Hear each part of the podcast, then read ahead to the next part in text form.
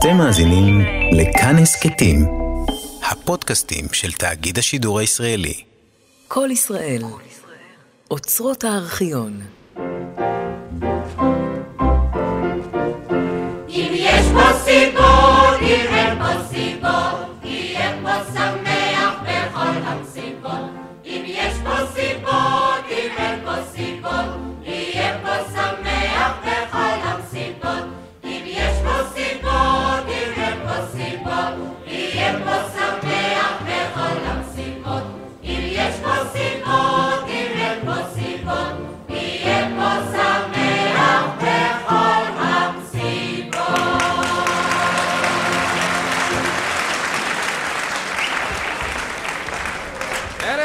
לכם וברוך בואכם לתוכנית החודשית שלנו בכל המסיבות. ברגע זה עזבה את הבימה חבורת שיר ושיר אשר שרה את המנון הפתיחה שהגיע הזמן להזכיר שמחברו הוא מאיר שיר ושיר הרניק. והמילים של דן איפה אתה בוגד? אלמגור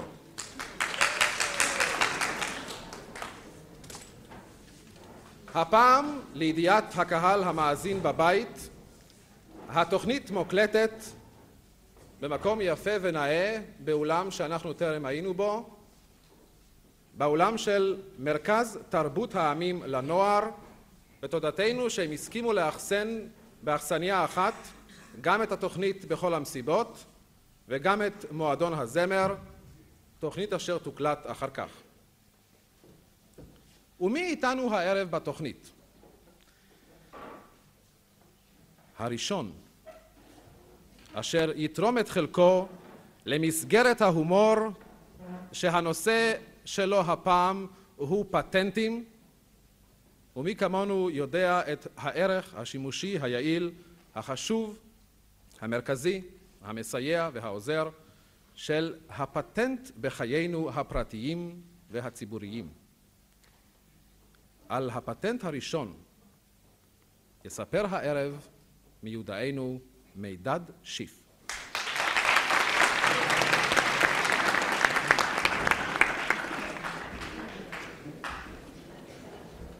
לקטע שלו הוא קרא בשם הידד החופש.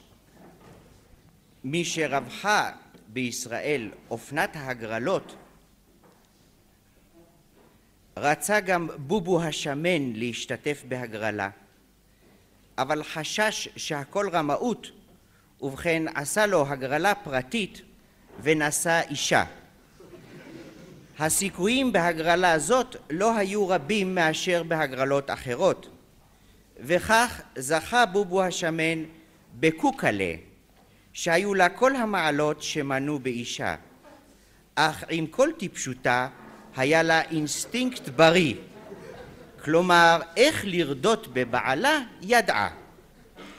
מכיוון שלא רצתה כי תהיה דעתו פנויה לרדוף הבלים והבלות, סדרה שיהיה מוטרד ועמל בלי הרף, ובזבזה כל פרוטה שהכניס.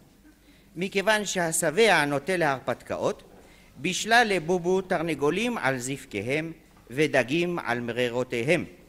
ומכיוון שכל שיפור עמדה בחברה מעורר את יצרם של בעלים להחליף דירה ואישה, ראתה קוקלה שלא תשופר עמדתו של בובו, קבע פגישה, הצליחה שיאחר, נפגש, הציגה אותו באור הנכון, ובכל מקום שבובו הולך, שם כבר אמרה קוקלה מהו בובו.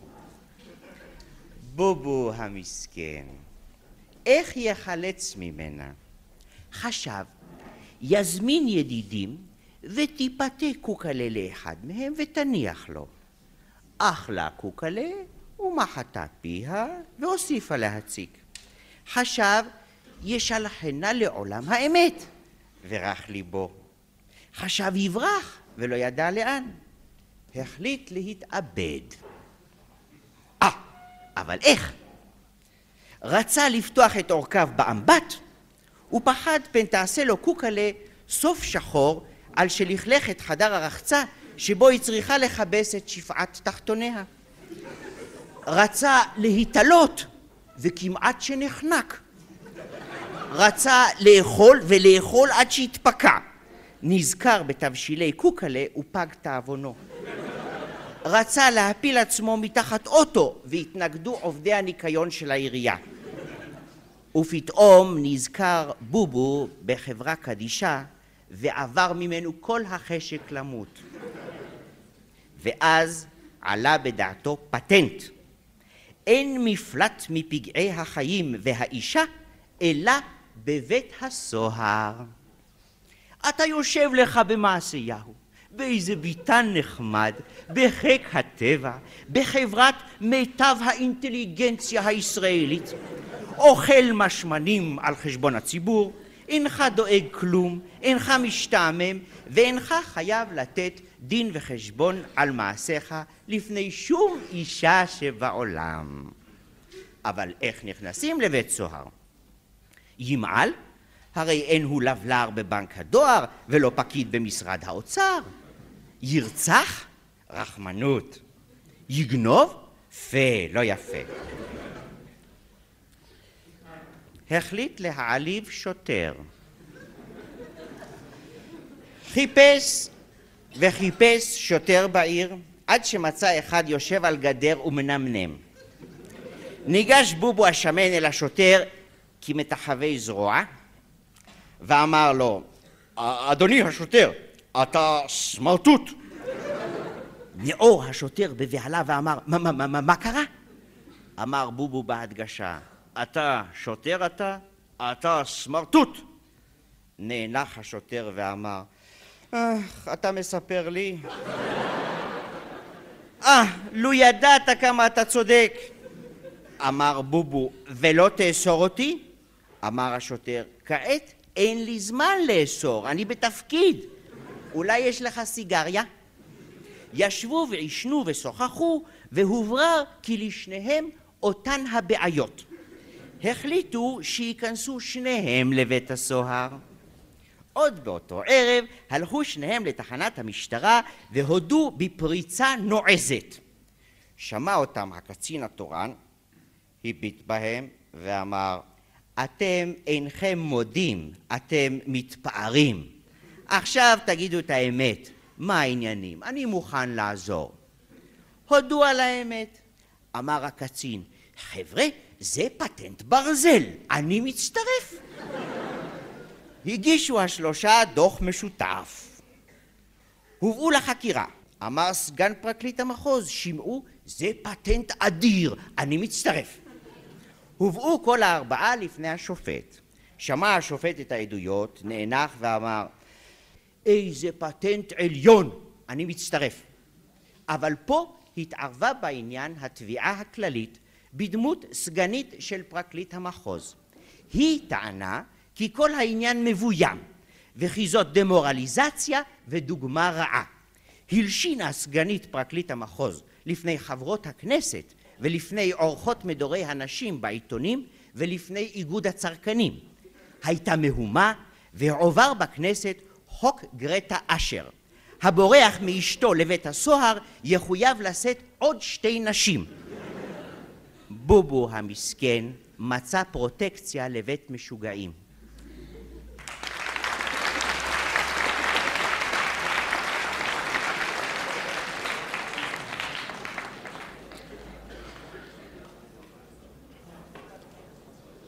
מלחין בכל המסיבות של הפטנטים הפעם מיודענו מלווין קלר. בצוות המנגנים ישראל גיחון, נפתלי אהרוני ומל חיי אדם לייפמן. המוזיקאים תפסו את מקומם, השיר הראשון הוכן כבר לפני ימים אחדים. בידי משורר המסיבות הפעם, חיים חפר,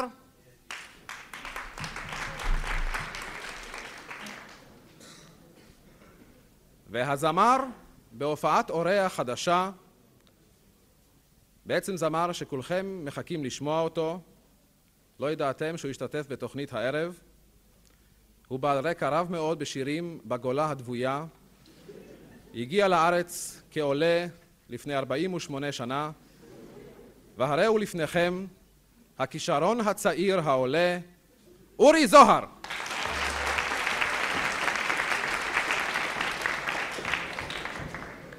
השיר הראשון שיר הפטנטים. ועכשיו תרשו לי להצטרף ללהקת המנגנים. כישרון צעיר זה נכון, אבל אה, יש כמה שטוענים שכבר יורד, לא אה, הפסיק לעלות כבר. אתם תסלחו לי רבותיי, אני לא הייתי צריך לשיר, הייתי צריך להקריא את זה, אבל חיברו לזה מנגינה אז אין לי ברירה. אבל מכיוון שאני מבין שפה כולם קיבלו הזמנות, כן? זה לא קנו בגלל, אז אין לכם זכות לצעוק בוז וכל מיני דברים כאלה.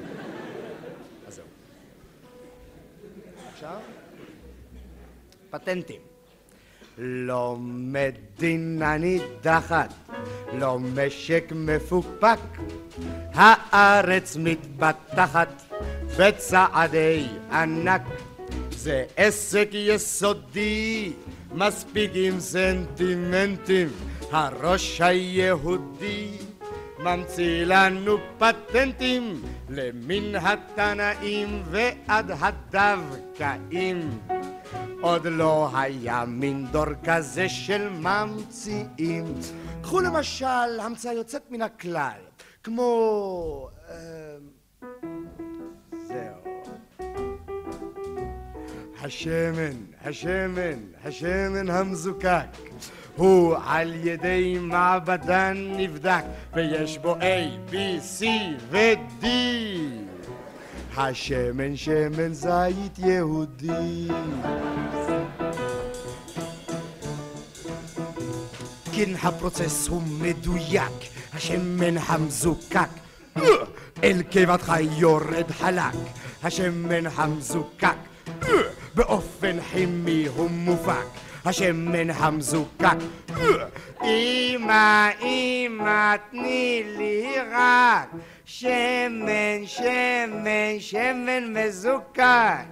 אכן זה פטנט חכם, פטנט הפוקח עיניים, כי אפשר לרמות רק בני אדם, אך לא את בני המעיים.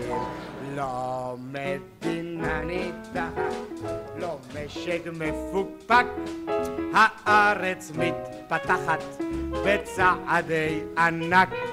זה עסק יסודי, מספיק עם סנטימנטים, הראש היהודי ממציא לנו פטנטים למין התנאים ועד הדווקאים. עוד לא היה מין דור כזה של ממציאים. קחו למשל המצאה יוצאת מן הכלל, באמת, כמו... אה, כן, זלמן תנור לבית, לחורף וגם לקיץ, מיכל כפול ופלסטי, שומר על צבע הנפט. הפתיל שהוא אלסטי, אחורה מתכופף, וכל עקרת בית קלה. כן, לא תאמין. כי השסתום שלו למעלה. כן, באמת. סובב את הכפתור תחילה, הנפט מרטיב את הפתילה, תדליק עם גפרור, זה בוער, זה בוער, זה בוער. כי זלמן זה זלמן, מה יש לדבר? כי זלמן תמיד הוא הטוב ביותר. לא מדינה נידחת, לא משק מפוקפק, הארץ מתפתחת בצעדי ענק. זה עסק יסודי, מספיק עם סנטימנטים, הראש היהודי ממציא לנו פטנטים למין התנאים ועד הדווקאים. עוד לא היה מין דור כזה של ממציאים. קחו למשל המצאה יוצאת מן הכלל, כמו תריס זז, תריס רץ, תריס עף, תריס בום. זה גדול! זה עצום, זה נפתח עם סיבוב הידית ימינה, זה נוסע על גלגל ונוסע על שינה. התריס הזה נותן שלושה מינים של צלליות, התריס הזה שובר קרניים אולטרה סגוליות. תפסיק לשבור את הקרניים. תריס כזה קנית באושר זכית, תריס זז, טוב תריס רץ, תריס עף, בום, טוב מאוד. זה גדול, זה עצוב.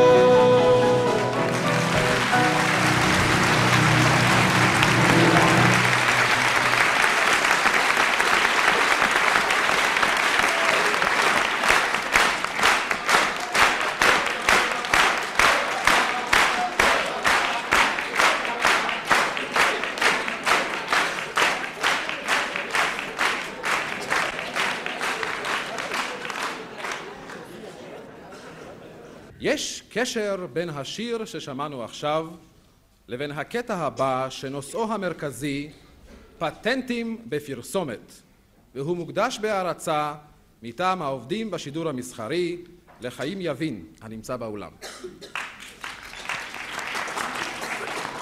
על פטנטים בפרסומת משה הדר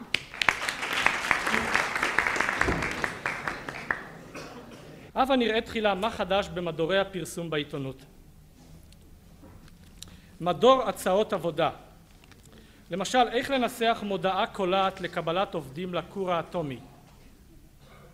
דרושים עובדים למפעל טקסטיל בנגב בעלי אישיות מפוצלת. לצורך עריכת המאזן השנתי מבוקש רואה חשבון שאינו נראה בית חרושת למזרונים מחפש דוגמנית עייפה. דוגמאות מודעה לקבלת מזכירה לעבודה. דרושה מזכירה לסניפינו בפריז. המועמדת תשלח את תולדות החיים שעשתה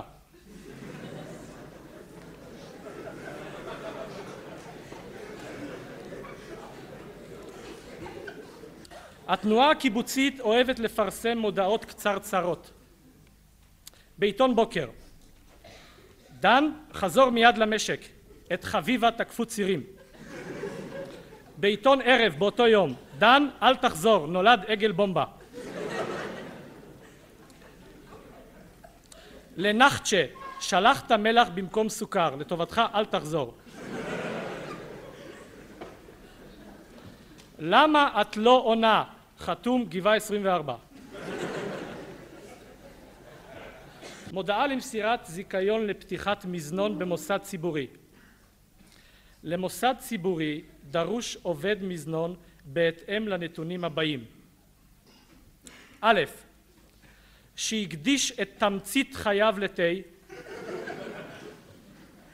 ב', נידון לרותחין. ג', מסוגל להעיר את העובדים בגמר העבודה. ד' מסוגל לספק סוכר חתיכות. ה' מוכרח לגור במזנון.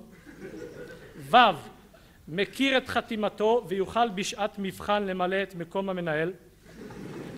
ז' לא סומך על נס קפה.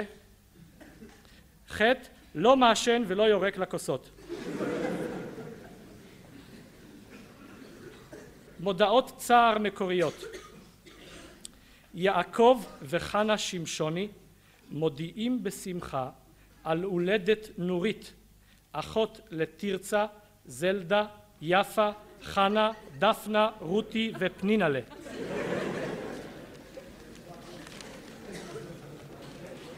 מדור מודעות שידוכים אחיות תאומות סקוטיות מחפשות בעל אחד בריא.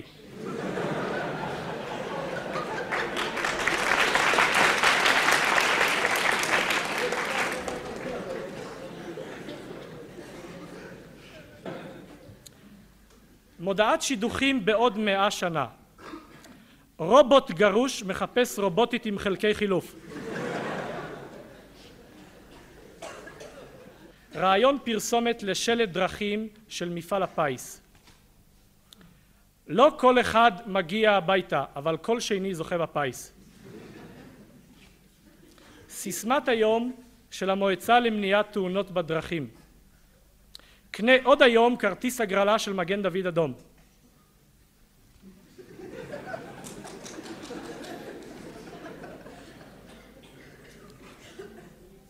סיסמה על דגל שבט אוכלי אדם. לא על הלחם לבדו יחיה אדם. פרסום על מסעדה באותו שבט אוכלי אדם. שוב ניתן להשיג מעי עיוור ממולא.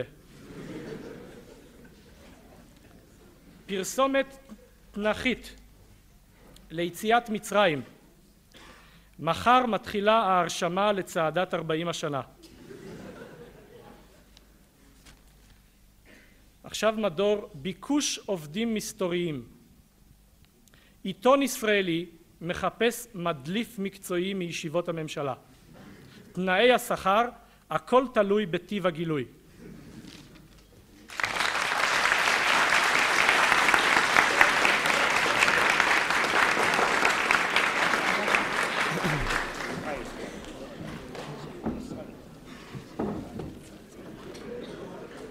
התגובה הבאה לתוכנית תבוא מפיו של אמנון ז'קוב שיספר לנו סיפור מעניין ומסתורי על הממציא. אמנון. היה לי מכיר, ממציא ופטנטן. לא סבלתי אותו.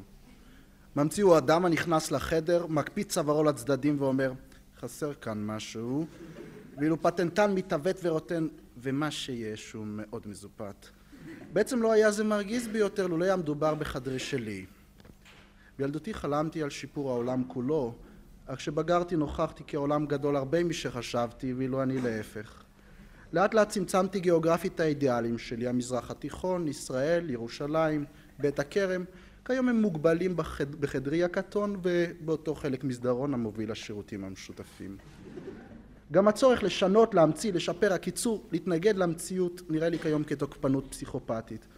במקום להתנגד לה, אני פשוט מתעלם ממנה. ההתעלמות מתבצעת בתוך מיטתי הרכה, שאולי איננה תורמת לגב זקוף, אך לעומת זאת היא רכה מאוד.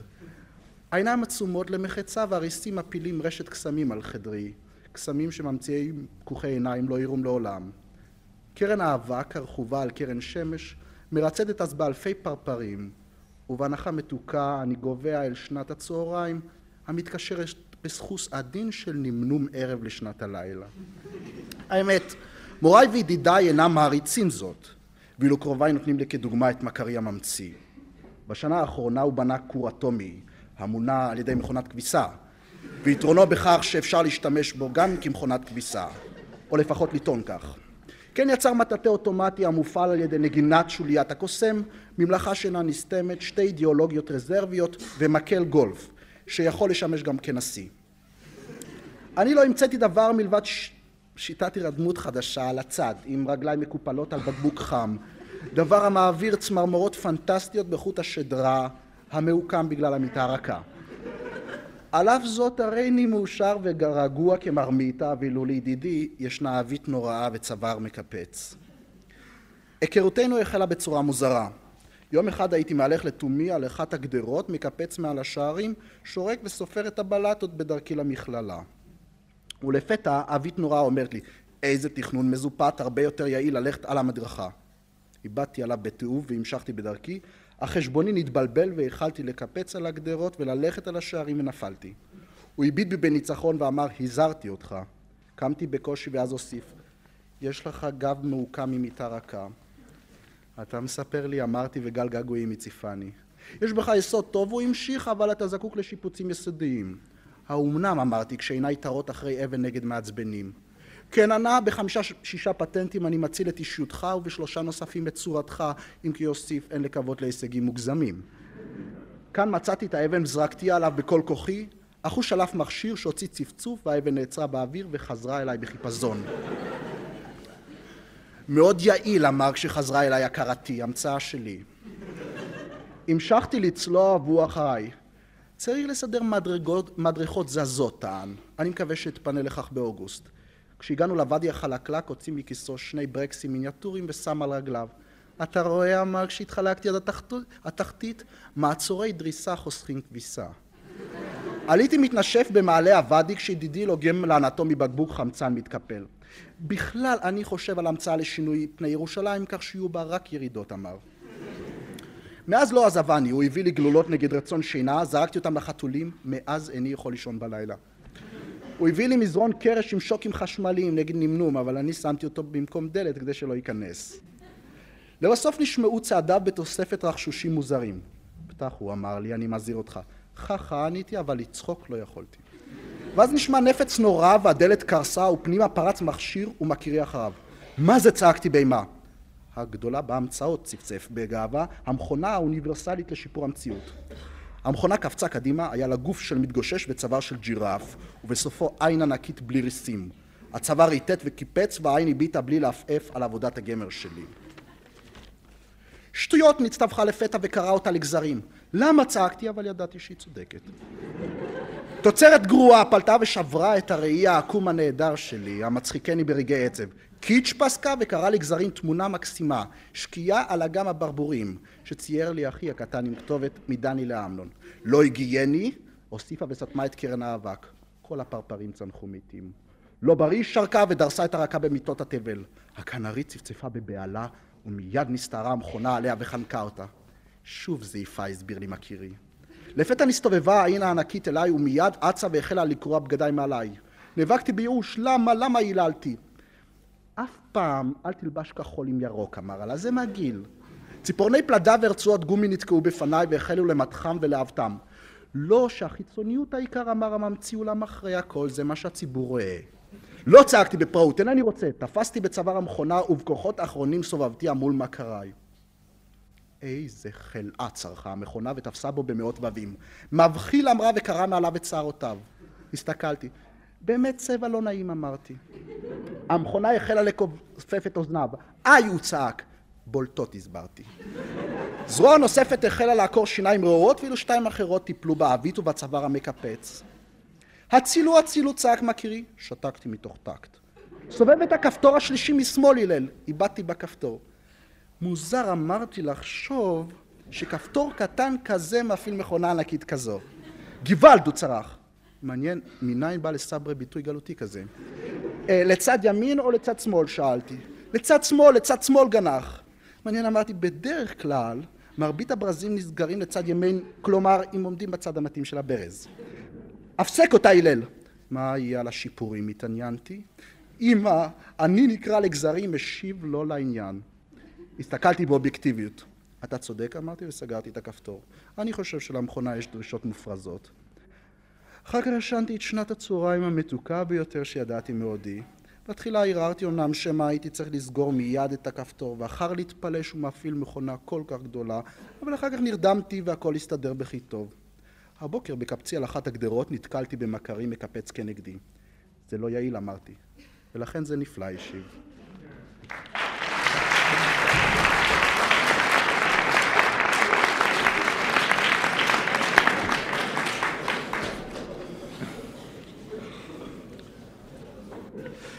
אנחנו עוברים עכשיו לשיר השני בתוכנית. השיר נכתב בידי מלווין קלר וחיים חפר ובליווי להקת המנגנים נשמע אותו מפי אורי זוהר.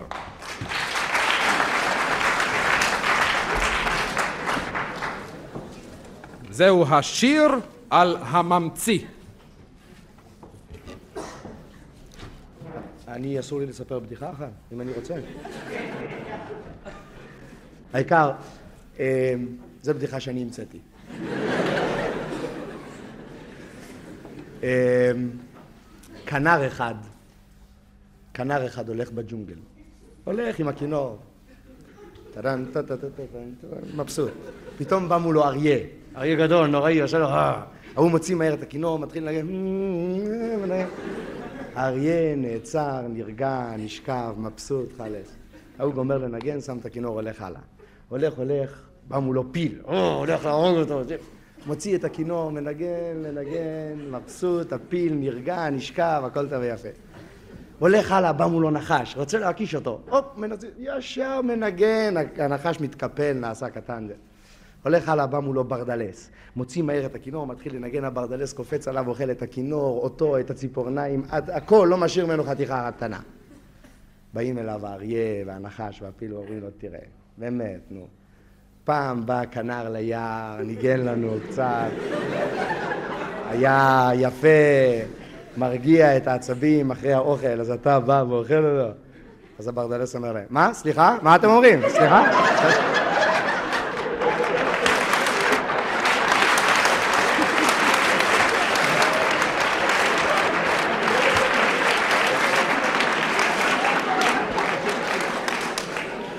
אני מוכן להמשיך לספר בדיחות אם אתם רוצים שאני לא...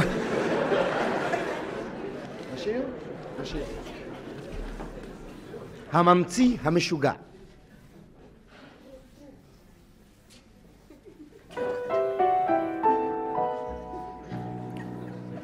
ביפו ברחוב 22 ישב אדם אחד בתוך דירה צנועה. שלוש שנים הוא חי על לחם צר ומים וכל הזמן עבד על המצאה. כן, זאת הייתה המצאה מהפכנית. זה היה משנה את חיי האדם מהקצה לקצה. הפרינציפ של ההמצאה היה ברור לו ועכשיו הייתה זו רק בעיה טכנית. בעיה טכנית. בעיה טכנית. כן, אבל הבעיה הטכנית תבעה כסף. כסף למעבדה מודרנית, כסף לחומרים, כסף לניסיונות. הוא הלך מאדם לאדם וביקש הלוואה. הוא הבטיח להפוך אותם לעשירים בן לילה.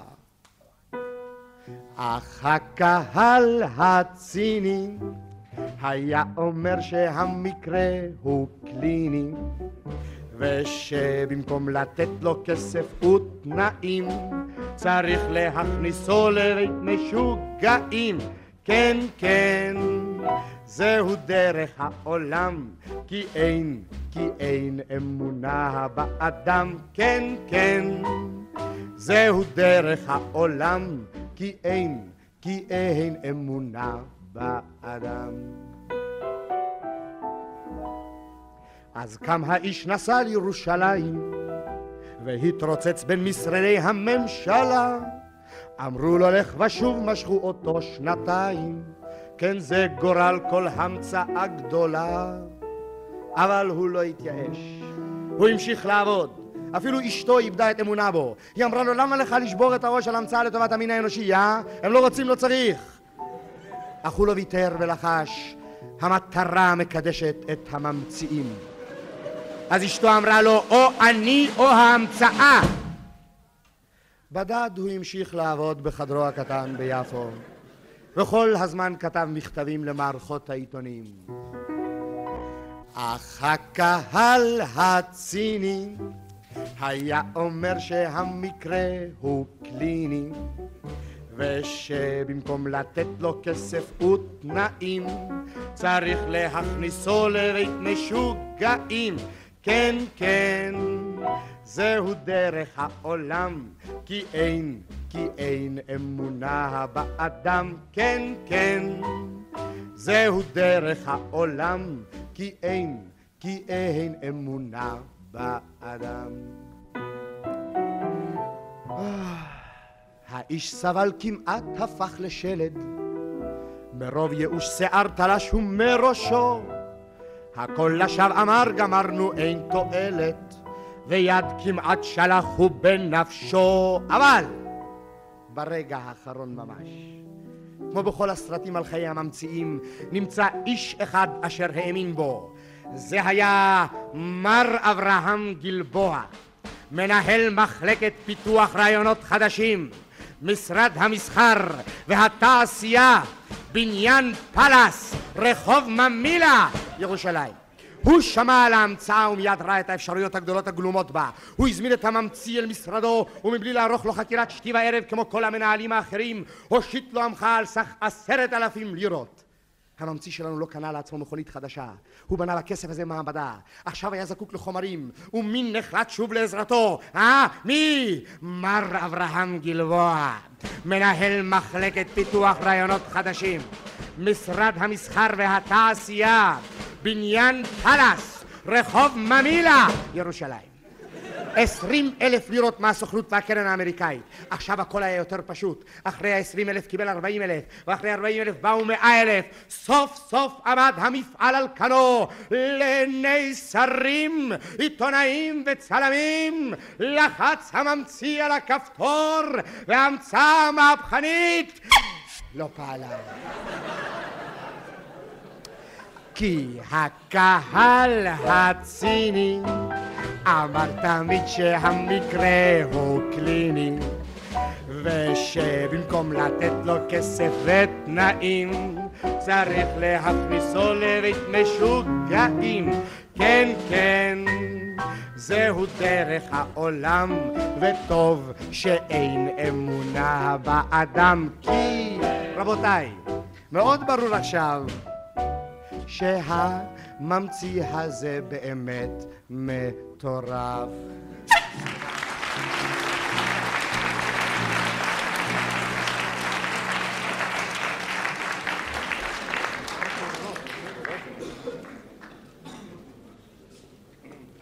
בלי כל קשר, הצ'ק הבא.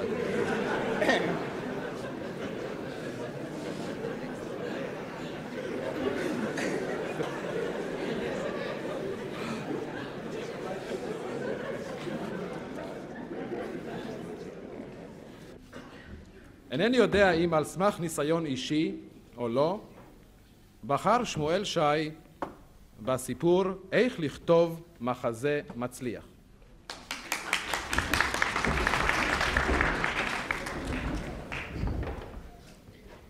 ובכן, הפטנט הוא איך לכתוב מחזה שיש שלאגר. כל תיאטרון או להקה מחפשים שלאגר. מחזה שילך 200 פעם לפחות. שהכרטיסים אליו יימכרו מראש. שיהיה זה מחזה חינוכי, כדי שמבוגרים ייהנו ממנו, ושיטפל בענייני מין, כדי שאפשר יהיה לארגן הצגות מיוחדות לתלמידים ולנוער לפני הצהריים. לי יש פטנט, פטנט לכתוב שלאגר. ובכן ניגש לעניין. ראשית, הצהרה. שיטת כתיבת המחזות בישראל היא פסולה מעיקרה. נכון שהתיאטרון בארץ הוא במצב קשה, אבל אינו ראוי ליחס של אדישות כזה מצד המחזאי. הקהל מילא, אבל המחזאי? אצלנו המחזאי כותב לו משהו, ואם מתחשק לו הוא מגיש את זה לתיאטרון. אין שום התחשבות. והרי המחזאי צריך לדעת אי, אלו דברים לפני הכל. למשל, תורו של מי למלא עכשיו תפקיד ראשי? תורו של מי לביים? איזה פועלים יועסקו בהצגה הקרובה?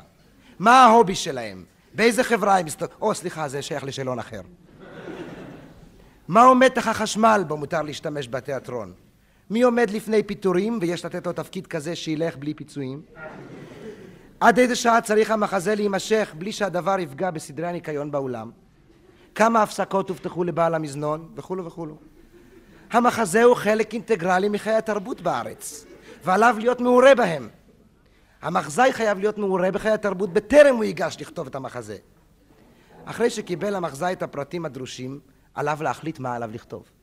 קומדיה, מלודרמה, מחזה רעיוני, מחזה עמוק, מחזה שטחי, סתם פטפוט, מחזה קלאסי, מודרני, מקורי או מתורגם. הפטנט שלנו נותן בחירה חופשית להנהלת התיאטרון. המחזאי לא צריך לבזבז זמן על החלטות נטולות חשיבות, עליו רק לכתוב מחזה, ואין קל מזה. נניח שהנהלת התיאטרון החליטה הפעם להגיש מחזה קלאסי מתורגם. על הדרמטורג לבחור שם מתאים למחזה ולמחבר. השם צריך לכלול לא יותר משלוש מילים, כדי שלא יתפוס מקום בעיתונות וברדיו. כל מילה עולה כסף, רק אני מדבר כאן בלי לשלם. למשל, קורי העכביש מאת ז'אן פייר בטיסטה, 1693-1772. עברית יהודה גבס. אחר כך רצו לטלפן לכמה עיתונאים ולהכחיש את הידיעה שהזכויות לקורי עכביש נרכשו. יורשיו של בטיסטה אינם מוכנים, והוא שלח מכתב מבית המשוגעים שגם הוא אנטישמי. לגבי עצם כתיבת המחזה יש שתי שיטות: לכתוב בבית שהילדים ישנים, או להתחיל בחזרות ולראות מה יצא. השיטה השנייה יותר נוחה וחוסכת זמן. אוספים את השחקנים, וכל שחקן בוחר לעצמו את הדמות המתאימה. במהירות נוצר מחזה. קונפליקטים לא חסרים בתיאטרון. אבל בסוף רצוי קצת לקצר ולשנות. את הקיצורים יש לבצע בזהירות לאחר התייעצות עם האנשים המתאימים, כלומר עם נשות השחקנים. אם התיאטרון עומד על כך שיהיה מחזה מקורי, הוא קיבל סובסידיה או נפל על הראש, רצוי לדרוש מחיר פיקס בשביל כתיבת המחזה. אה, מחזות מקוריים לא הולכים בארץ. צריך גם לחבר ביוגרפיה למחזאי. למשל, המוקשים במזרונים, מחזה מקורי מאת בועז סוכר זית. בועז סוכר זית נולד, נולד בלונדון. אביו וילק שייקספיר כתב מחזות בלתי מקוריים. בנו התקדם. הוא נפצע במלחמת העולם הראשונה, יד, בשנייה, רגל, עצמאות, אוזן, סיני, לומבגו. את המחזה כתב בעת פעולות תגמול, והוא עוסק בפרשיות סודיות מהווי הנוער האמריקאי. כתיבת המחזה המקורי אינה שונה מכתיבת המחזה הבלתי מקורי, עיין למעלה. נעבור עכשיו לדיאלוגים. הקהל הישראלי הוא שנון ביותר. לעולם יהיה אשלגיה רצוף כוונות טובות. דיאלוגים שנונים המגרים את המחשבה. למשל, הגיבור בן 65. אגב, הגיבור צריך להיות תמיד צעיר בחמישים שנה מהשחקן בחיים. גיל 65 מתאים בדרך כלל בארץ. משוחח עם מזכירה, הגיבור, ובכן, אכלת אננס? כאן רצוי להפסיק כדי לתת לקהל לחשוב. המזכירה, כן, האנס נס. זה בומבה. עלילה פנטסטית. מזה הקהל ישכיל. רצוי להסיט את הביקורת שתכתוב בלשון זו. הדיאלוג שנון גובל בפורנוגרפיה. הקהל אוהב רמזים פוליטיים, אולם רמזים בלבד. יש לסמוך בהחלט על האינטליגנציה שלו. למשל הגיבור, ראש ממשלה בן 70, שיער לבן, שם פרטי דוד, בן במשטרה, משוחח עם שרת החוץ שמה זהבה בעלת צמות.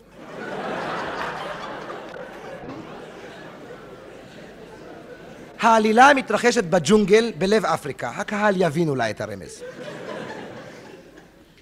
יש להתחשב גם במצבו הכספי של התיאטרון. אסור לכתוב מחזה בו מתחלפת התפאורה.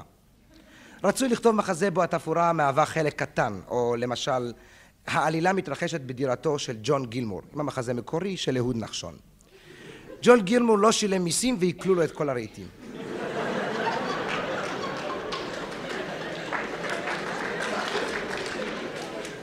זה טבעי, זה קורה, דבר כזה אפילו שחקנים יכולים להבין. וזה חסכוני. ג'ון גילמור, גילמור יכול לשוחח עם כלב שנמצא בקהל. תמיד אפשר למצוא כזה. ולטענות את צרותיו. הוא יכול גם לשיר, אבל צריך להיזהר משימוש בתזמורת, היא עולה הון כסף. אם יש הכרח להשתמש בתזמורת, רק בתמונה הראשונה. רוב המנגנים ממהרים אחר כך לחתונות. אז יתגלה בפני הקהל התיאטרון האינטימי. התיאטרון ללא תפאורות, ללא שחקנים המסיחים את הדעת. מחזה כזה יכול לסבול קיצורים. הוא עובר את הביקורת, אין בעיות של אקוסטיקה. אגב, אם מדברים על אקוסטיקה, הרי מחזות אקזוטיים מצליחים מאוד בחוץ לארץ. על כתיבת מחזות לחוץ לארץ בפעם הבאה.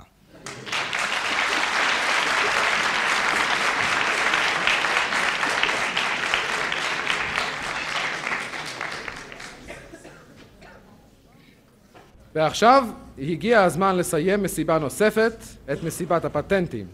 תודה רבה לכל המשתתפים בתוכנית, ונזכיר לסיום את צוות הטכנאים שלנו, את יעקב אורן ואת אברהם שושני, אשר מאפשרים את שמיעת התוכנית לקהל בבית. ערב טוב.